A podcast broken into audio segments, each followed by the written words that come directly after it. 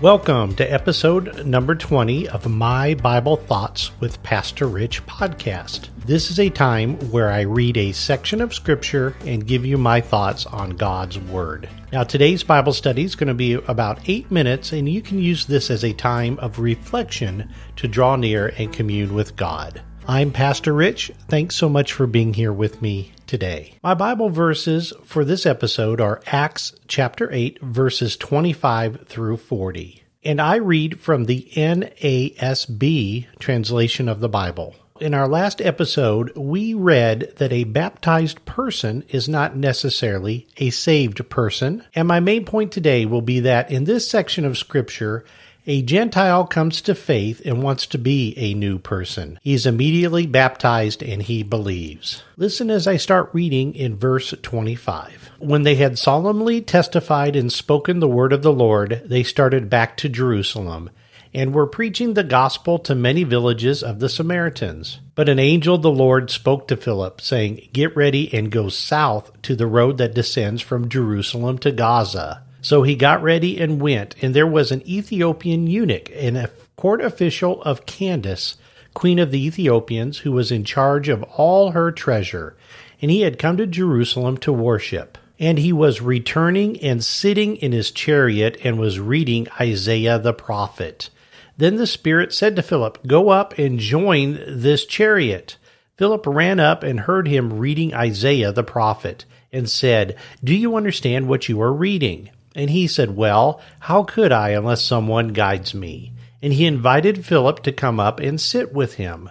Now, the passage of Scripture which he was reading was this He was led like a sheep to slaughter, and like a lamb that is silent before its shearer, so he does not open his mouth. In humiliation, his justice was taken away. Who will describe his generation, for his life taken away from the earth? The eunuch answered Philip and said, Please tell me, of whom does this prophet say this? Of himself or of someone else? Then Philip opened his mouth and began from his scripture. He preached Jesus to him. As they went along the road, they came to some water, and the eunuch said, Look, water, what prevents me from being baptized? And he ordered that the chariot stop, and they both went down into the water, Philip as well as the eunuch, and he baptized him.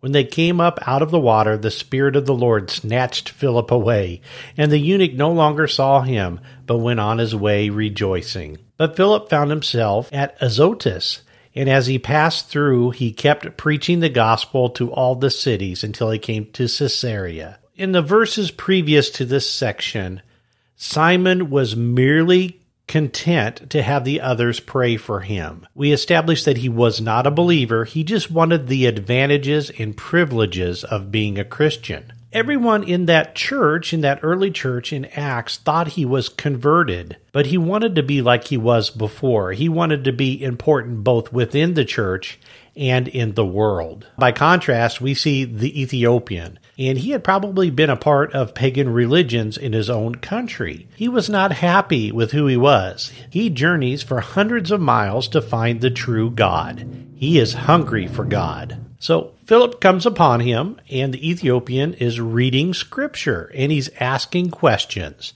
He's searching for truth. And he reads about Isaiah 53 and sin. He's convicted. He knows that he is a sinner, that he's gone astray, and the Lord is convicting him.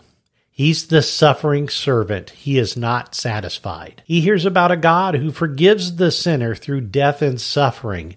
In short, he was fascinated by God and Christianity. And then we see a discipler and an evangelist named Philip comes beside him and asks him if he understands what he is reading. And he says no, he is desperately trying to understand. Philip preaches Jesus. He preaches the cross and the Savior, repentance and baptism.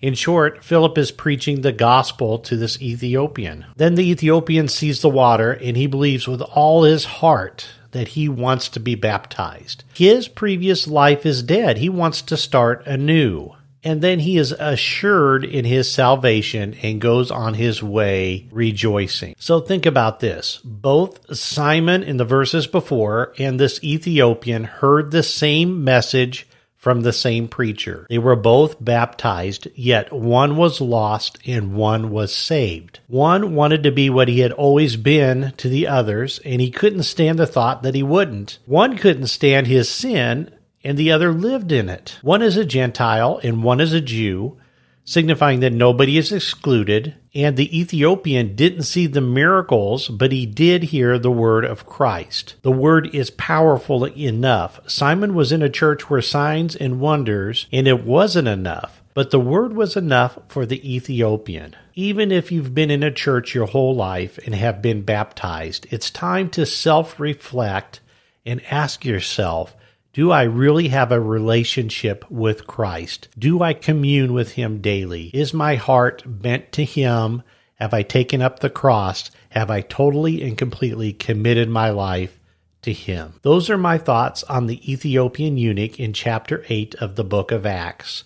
In the next episode, we'll start with verse 1 of chapter 9. On this podcast, the Word of God is lifted as the authoritative and real and accurate Word of God. But I also want to place an equal importance on prayer. I want to encourage you to pray along with me no matter where you're listening to this recording. Let's pray. Heavenly Father, give us the heart of this Ethiopian, always seeking you, always seeking truth. If we come across a Simon, convict us, teach us, implore us. Give us bravery to speak truth to that person, no matter what the consequence. May we never forget the Christ that is very much alive today when we speak truth. He's waiting for us in glory. We thank you, Lord, for your word, that your word is sufficient Nothing else is required to be convinced of our sin and receive salvation. Father, that we might testify you for your glory. Give us bravery, give us courage. Father, give us the ability to speak to anybody who's willing to listen. Father, I pray if there's anybody listening to this podcast right now that does not know Jesus as their Lord and Savior, that the conviction of the Holy Spirit work on them today. We're thankful for the miracles that are all around us. We praise you for the church and how it's never failed.